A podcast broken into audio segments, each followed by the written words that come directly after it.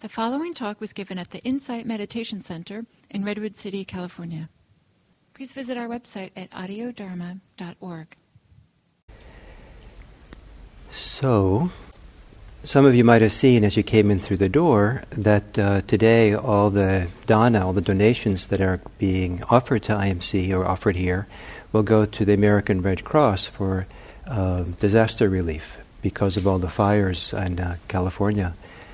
It's a huge thing, these fires, and you know it's astounding the number of homes that have been burnt and the number of people displaced and a whole town destroyed.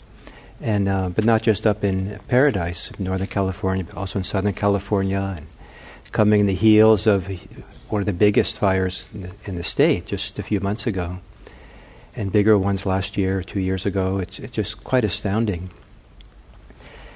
And uh, so here we sit in this uh, world. The Buddha once said, the world is burning.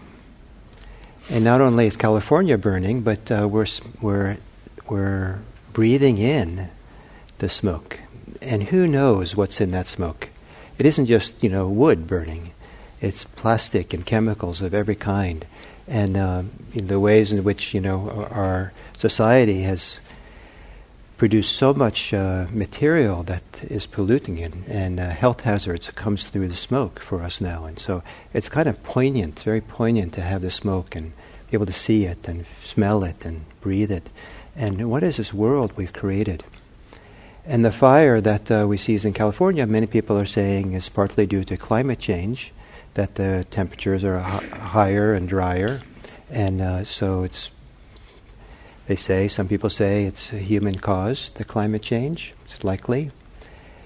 And um, and then uh, you know, there's this. I thought I was kind of amazed by the news last week of of these, and I guess, nanoplastics that are now spreading out throughout the waters and lands and everywhere, and um, and uh, something as innocent as uh, washing your synthetic clothes sheds a little bit of these nanoplastics into the sewage and into the bay and into you know so it goes around and around. And we're building you know this wonderful reservoir terrible reservoir of nanoplastics. And uh, they say that apparently it's very hard to get salt now table salt that doesn't have this nanoplastic in it because it's just everywhere going on. So what is this world we're living in? And then we have shootings in thousand oaks and we have shootings in Pittsburgh and in Louisville. And uh, it seems like it just comes one after the other. I felt, uh, felt very kind of, felt very deeply for people in Thousand Oaks. I lived there for a short while growing up. But uh, it was um, some of the people who experienced the shooting then experienced the fire down there and uh, you know what's what's it all coming to? Just you know, just on and on. Some of the people were part of the Las Vegas shooting some time ago. It's astounding. Some of you probably know people who were from Pittsburgh or know people who were there in that area. I do. People, maybe you know some people in Thousand Oaks. You know some people up in maybe up in the Chico area and Malibu area and different places where it's going on. So here we are in this world, and. Um, and then we have our practice. And we have uh, this wonderful practice that on the surface looks like it's about going inwards and becoming quiet and still and calm. And it'd be very easy to uh, assume and perhaps actually experience this as something that's removed from the world around us and has nothing to do with it and pull in and escape and come here. Uh, discover some kind of enlightenment and uh, it's not just listeners to uh, Dharma talks who hope to be enlightened, speakers of them too. There's a story of people getting enlightened in their own Dharma talks. So.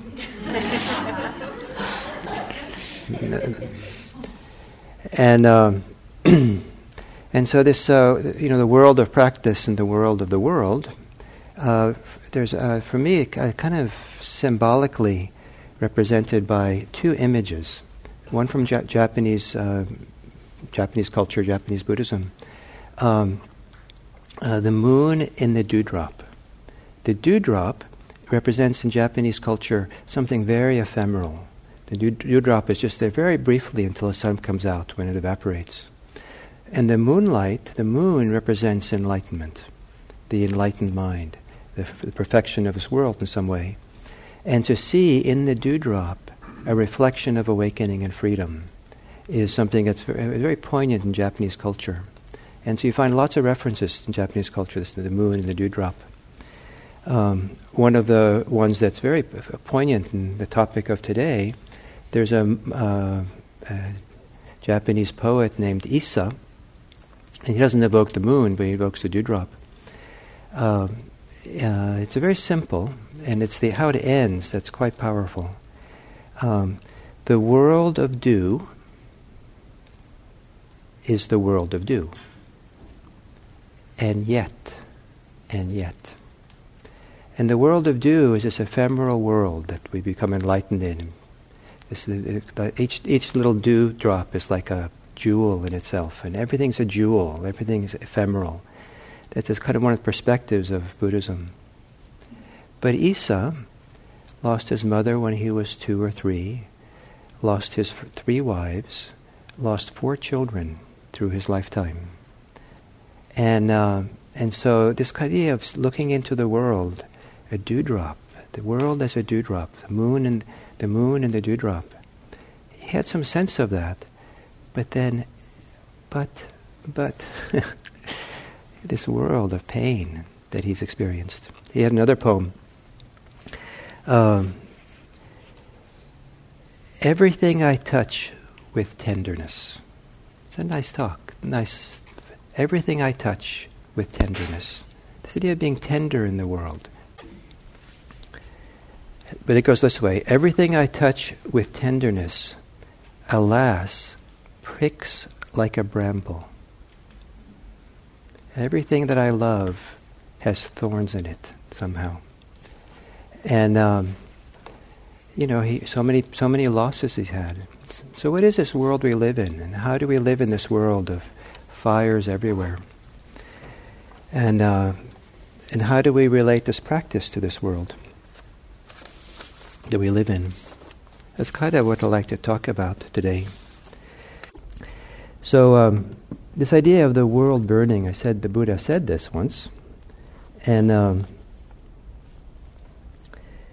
the uh, Buddha said, um, All is burning. And what is the all that is burning? Eye is burning. Forms are burning. Eye consciousness is burning. Eye contact is burning. And ever, whatever feeling arises with eye contact as a condition, whether pleasant or painful, that too is burning. Burning with what? Burning with the fire of lust, with the fire of hatred, with a fire of delusion, burning with lust, hatred, and delusion. I think the fire that burns in some of us, uh, with the fires in California and the shootings and everything, maybe are fires of fear and dismay and discouragement and overwhelm. There's many huge impact for people that these things have. And then, so how do we how do we meet that? How do we respond to that? How do we work with the impact these things have. How do we respond to this world that we live in? And I want to read um, a, a little sutta, a little t- uh, discourse that I've been wanting to read for years. I couldn't quite figure out when to do it. So hopefully today's the day. So uh, the Buddha is visiting um, a king named Pasenadi, who they were friends. They were same age. They knew each other for decades. And um, so he was. Uh, they were sitting together talking, and um, or, or, or the, the, the, king comes to him, comes to the Buddha. They sit down, and the, the and the Buddha asks the king, um, "Where are you coming from now in the middle of the day? What have you been up to?" And the king says this.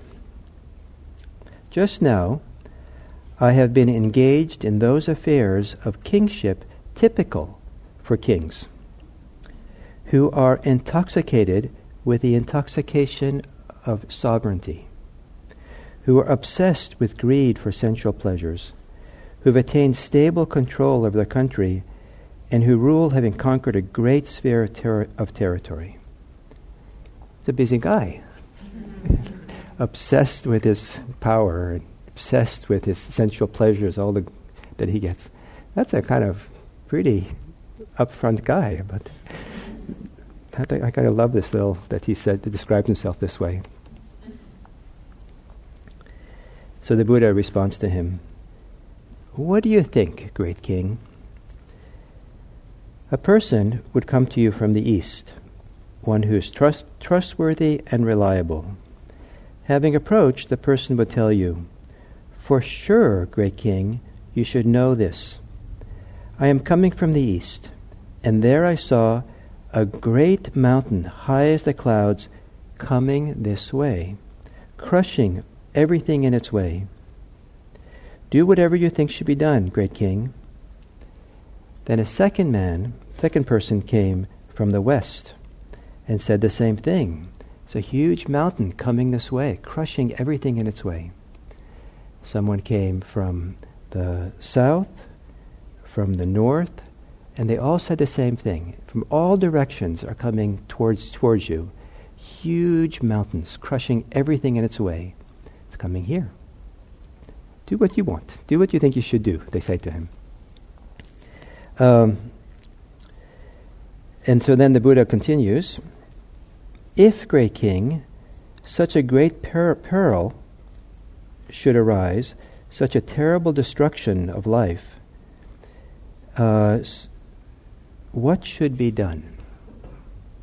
So that's the scenario, the thought experiment. If you know you're going to, you're everything's coming your way to crush you. There's nothing, out, no, you can't get out of the way. What do you do? That's the koan, that's the question. And so the king answers If such a great per- peril, peril should arise, such a terrible destruction, what else should be done but to live by the Dharma? What else should be done but live by the Dharma? And then the Buddha goes on to say that uh, that the mountains coming, inevitably come, is sickness, old age, and death. They're coming in from all directions. You're not going to get away from them. And with that per- peril coming your way, what's the best thing to do? And he says, practice the Dharma. Why? Isn't it better to go out there and push the mountains back? Stop, stop sickness, old age, and death? What are we here in this world to do when we're up against and we're facing this, such, such great peril? Sooner or later, we're all going to face this. I spent a lot of my Dharma practice, especially when I was doing long retreats like in Asia, as part of it, kind of looking death right in the eye. Kind of looking, kind of, kind of imagined when I was sitting and meditating that I was sitting with death right in front of me, this great, it was kind of like, for me, a great black, endless expanse. And uh, that was there informing me, telling me, here, this is something you have to deal with. This is something, this is the context of your practice. What does it mean to face that, to be with it? What does it mean to practice a Dharma in that situation? What does it mean to rely on the Dharma not before the mountains come? Maybe we think they're coming, they're, they're going to be a long time before they come. But what, what does it mean to meet, to, uh, to practice a Dharma as a response to the fires in California and the shootings in the country and the racism in the country and, um, you know, uh, the environmental, chal- greater and greater environmental, cha- environmental challenges we think we're going to come? What does it mean to practice with that? For me, uh, we practice in the domain of our consciousness, of what we are aware of.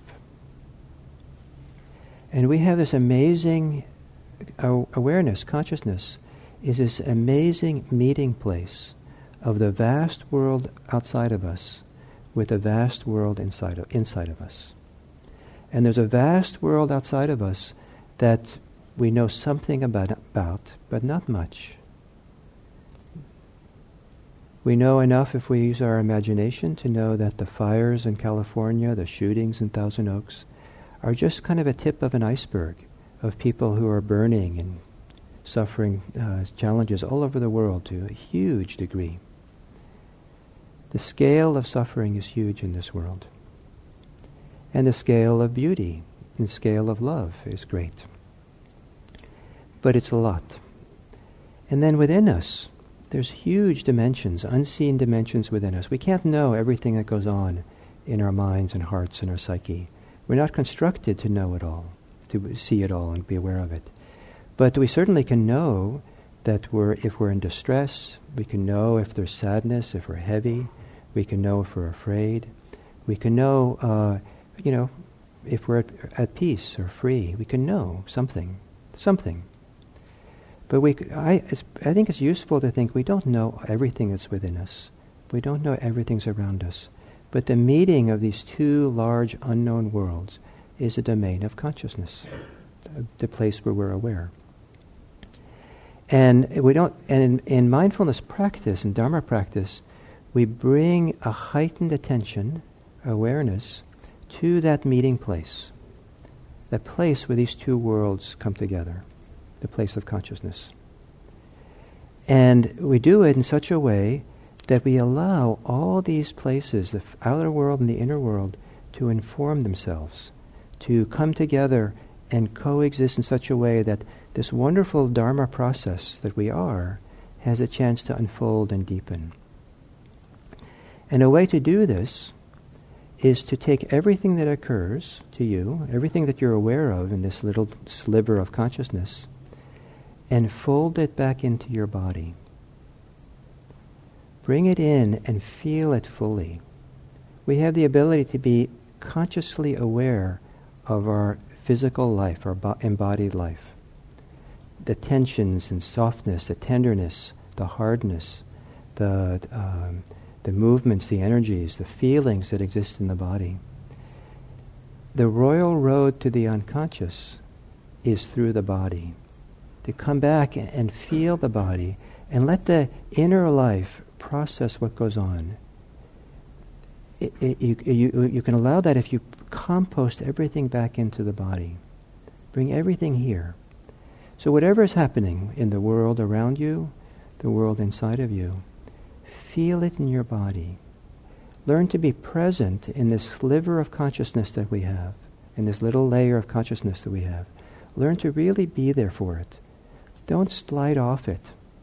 If you want to do Dharma practice, don't slide off it into the thoughts, the stories you have, the imaginary concerns and fears you have. You'll have those. But learn the art of taking your reactions and responses and keep turning it back in to conscious awareness of how the body's feeling that. So if you're feeling afraid, what does that feel like in your body? And hang out there in your body to really feel it. If you're feeling uh, joyful, feel it in the body. What's it like there in the body? If the world around you is impacting you in an important way, feel it in your body. Come here, feel it here. Because that allows some kind of inner movement, process, healing, uh, reconciliation uh, to occur. It's phenomenal to me how much we can trust mindfulness, mindfulness of the body, that allows some deep inner process to unfold that we could never engineer ourselves. And if we spend all our time thinking about solutions, thinking about how to react and how to respond and what has to happen, um, we're going to miss the opportunity for this deeper Dharma body we have to unfold, to resolve itself and find out what's here. Thinking is important, and thinking about things you know should be done, but the art of it is to allow yourself to think, but fold it as quickly as you can back into your body. What does it feel like what you're thinking? What's happening in your body? What's happening in your emotional body? what's really going on here, and making room in the body for what's here to uh, show itself, to unfold. Be quiet. Part of the reason to be quiet in meditation, to quiet the mind, is to make lots of room in awareness for some deeper pro- embodied process to unfold. If our awareness is filled with our thoughts, there's no room for other things to happen in this sliver of attention that we have. So we let the mind, thinking mind become quiet so we can see or feel more space for what's happening deeper inside of us, what's happening emotionally, what's happening uh, deeper in the structures of the mind, what the impulses are, what the, what's the, uh, what propels the mind to think, what's the attachments and clinging and worries and concerns. Nothing in Dharma practice can be, needs to be seen as wrong if it just keeps getting composted back in. I find it phenomenal, this meditation posture, um, anybody's meditation posture, uh, if you really trust it and learn to feel some degree of at home in it, and then to fold everything into it, let it hold everything as if everything has permission to be there. Nothing is wrong. And then, uh, but then allow the inner process to unfold. You don't have to be worried or uh, alarmed at what goes on there. Just have to feel it, digest it in the body, compost it in the body, uh, let it evolve in the body. Here, just sit. It takes it takes time. It's a beautiful thing to have a meditation practice like this. It's a profound thing, and to rely on it by going into it often, to frequently kind of trust it and come in, and let it be the place where life is processed, where something evolves and develops. So there's a number of things that can happen when this happen, when this goes on. One is the system that we have, the psychophysical system, uh, wants to release, wants to let go of the places of contraction. And it's when, when contractions and tightness, attachments begin to soften and release, it begins to change the whole inner landscape. And it begins to change the eyes through which we see the world. But if we don't do, go through the transformation process, then we'll see the world through our usual eyes. And if our eyes is to see the world of peril, we'll see the world as dangerous. If we see the world through, uh, through our hate, we'll see hate. If we see the world through our greed, we'll see a place of greed. If we can let go of that and release that, we'll have different eyes. And what eyes you'll have when you let go of your holding, I don't want to tell you. Well, I want to, I want to, I'd like to know what happens to you. But to open up to something deeper and deeper, what's here? And there's two things I'd like to emphasize that uh, can be important. Sometimes what we discover is a strong sense of inner power, of strength. Rather than kind of this self becoming self-effacing in the deeper peace, there's a kind of almost like we become bigger because there's nothing in the way, nothing holding the energies back. And the inner strength. And this is represented in the Buddhist tradition by a wonderful uh, series of dreamlike uh, images that the Buddha gave, talks about, where uh, keeps talking about letting go, letting go. Everything that comes up, you let go, let go, he says. But, the, but you get to the end of letting go, the final thing you come to, he says you don't let go. And deep inside, when you let go enough, he says what you find in this kind of symbolic language he was using, this, this teaching, is you find a naga. And a naga in, you're smiling, cobra. a cobra for you. A cobra. And is cobra kind of sweet and weak? what? purges all the unwanted stuff. Purges all the unwanted stuff. So the this thing of a cobra, very powerful serpent, it means a variety of things in ancient India. Sometimes in the Buddhist texts, a naga also means a big elephant. I don't quite know. Is that right? So I think very powerful and big. And someone who becomes fully enlightened is said to become a naga. So that's nice. you know, watch out. you know, there's some kind of power that's there. And why not? So this idea, so there's a lot of emphasis in Buddhism on becoming peaceful, letting go, uh, being kind of loving, and all these things, which are very profound. I don't want to dismiss the importance, but that can come come along with a real sense of personal power, strength. So, that's one thing that can happen. If we kind of fold everything back in the body, feel it in the body, be here, trust it, let it emerge, make room for what wants to emerge to show itself and be there. Sitting meditation like this, it's a, such a good place to let that happen because you're not going to make any mistakes sitting still. You're not going to. You're, you're committed to being silent in meditation. You're not going to say something, and you're not going to move. You're not going to hit something. so this idea of exploring and discovering and letting what's there unfold to discover freedom and see what emerges in that is a great thing. And then there's something else that can happen, and uh, and for this I'd like to read you a Facebook post that I, that I, don't, that I, I, I came across in the news. So we had the shooting. Some 11 people died at the synagogue in Pittsburgh.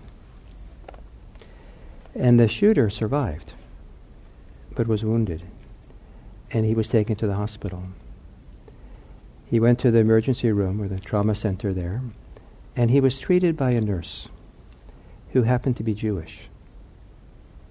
And at first, he was you know, the, the, the news uh, kept all the different news stations apparently called him the Jewish nurse. And after a while, he saw that he's being referred to this all over without a name, and he didn't feel good about that.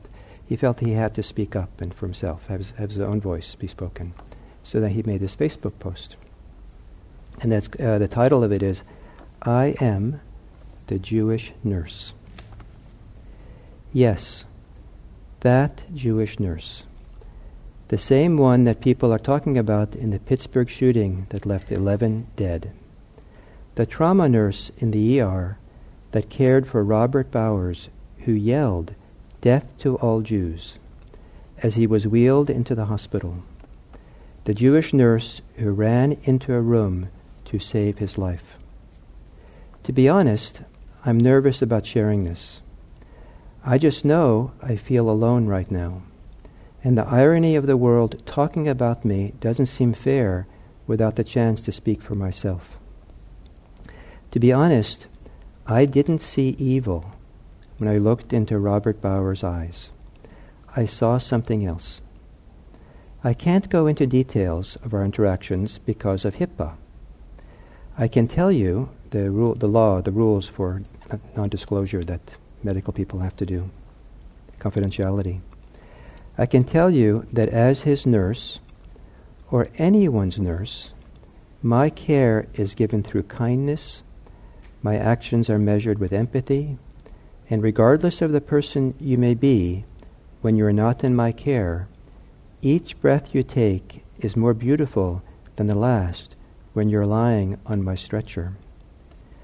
This was the same Robert Bowers that just committed mass homicide. The Robert Bowers who instilled panic in my heart, worrying my parents, were two of his 11 victims less than an hour before his arrival. I'm sure he had no idea I was Jewish. Why thank a Jewish nurse when 15 minutes beforehand you'd shoot me in the head with no remorse? I didn't say a word to him about my religion.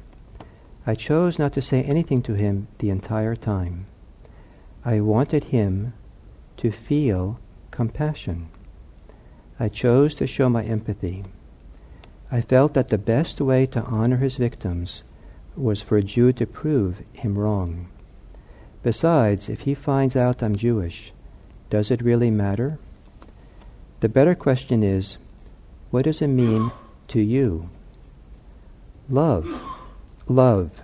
That's what I did it. That's why I did it. Love as an action is more powerful than words, and love in the face of evil gives others hope. It demonstrates humanity. It reaffirms why we're all here. The meaning of life is to give meaning to life. And love is the ultimate force that connects all living beings. I could care less about Robert Bowers. I, c- I could care less what Robert Bowers thinks but you, the person reading this, love is the only message I wish to instill in you. If my actions mean anything, love means everything. By Ari Mahler.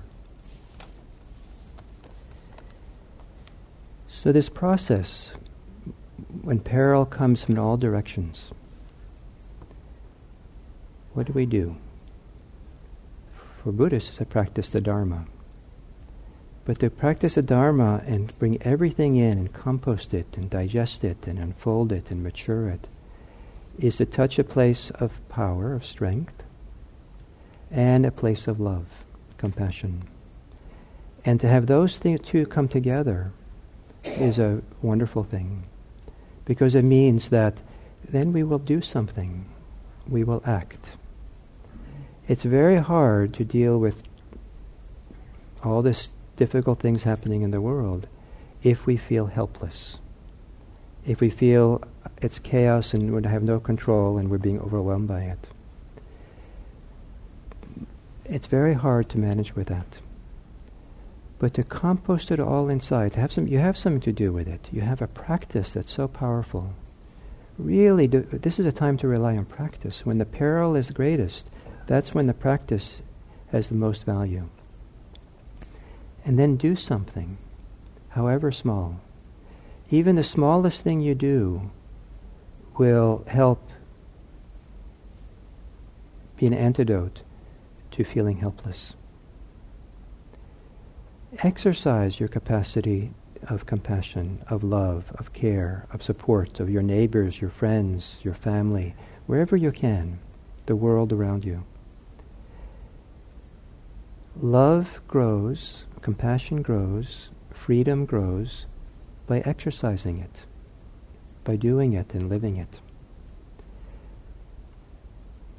If the world you want to live in, or say it differently, you know,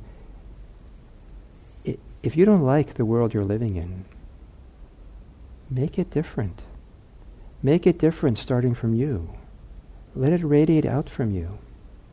To not do that, to be overwhelmed and reactive and think and treat it out there as that's so terrible and it's too much for me is to forfeit this beautiful capacity we have of practice, of consciousness, of, of digesting, of compost, of evolving and growing. We have an amazing ability here to create a new world that radiates from us. It's a waste of time to be reactive to a world out there as if it is overwhelming you. If it's, it's doing, you're the victim of it and not really helpful. So, for whatever degree you do feel like a victim, great. Compost it. Feel it in your body. Turn it back in. It won't survive. Sometimes it'll feel like when you bring everything back into the body, you'll feel like everything's burning. A different fire, the Dharma fire. Put everything in the Dharma fire. Let everything burn in the practice of attention, of mindfulness, the fire of mindfulness let it transform in the fire. Because in in our hearts, Uh, as all the kind of everything burns off, what is left will be profound capacity for peace, profound capacity for tenderness, profound strength, and compassion. Exercise it. Give it voice. Put it in action. Even if you feel just a smidgen of it, don't let it go to waste. Because then the alchemy, the, the growth and develop of it, the expression of it is what lets something deeper keep unfolding, keep growing. So, we have fires in California. The world's on fire. And we could go about our life and breathe this air and just feel dismayed and discouraged and all that. Or we can do something to make a difference. And here at IMC today, we have the donation box available for the American Red Cross. It's not everyone's favorite place to donate, but in investigating and looking around at the options, I decided it was the best option. They do fantastic work. And they're right there meeting these kinds of crises and supporting people. And this is a time we want to support and help the people who are so distressed. So people who have, you know, 5,000 homes have been burnt up there in paradise. How many people live in those homes and how much has been lost in that process? So this is a time for us as a community to really, you know, let the naga in us come forth to support this world.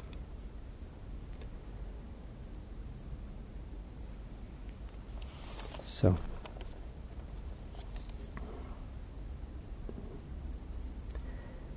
the world, so this, this is playing off this idea of a dewdrop. The world in a teardrop moistens the heart, quenching the fire. So don't be afraid of your tears. Fold it back in.